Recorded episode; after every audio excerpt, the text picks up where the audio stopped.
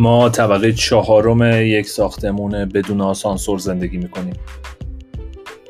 من سجاد و همسرم نسرین تقریبا کل عمرمون رو از پله استفاده کردیم.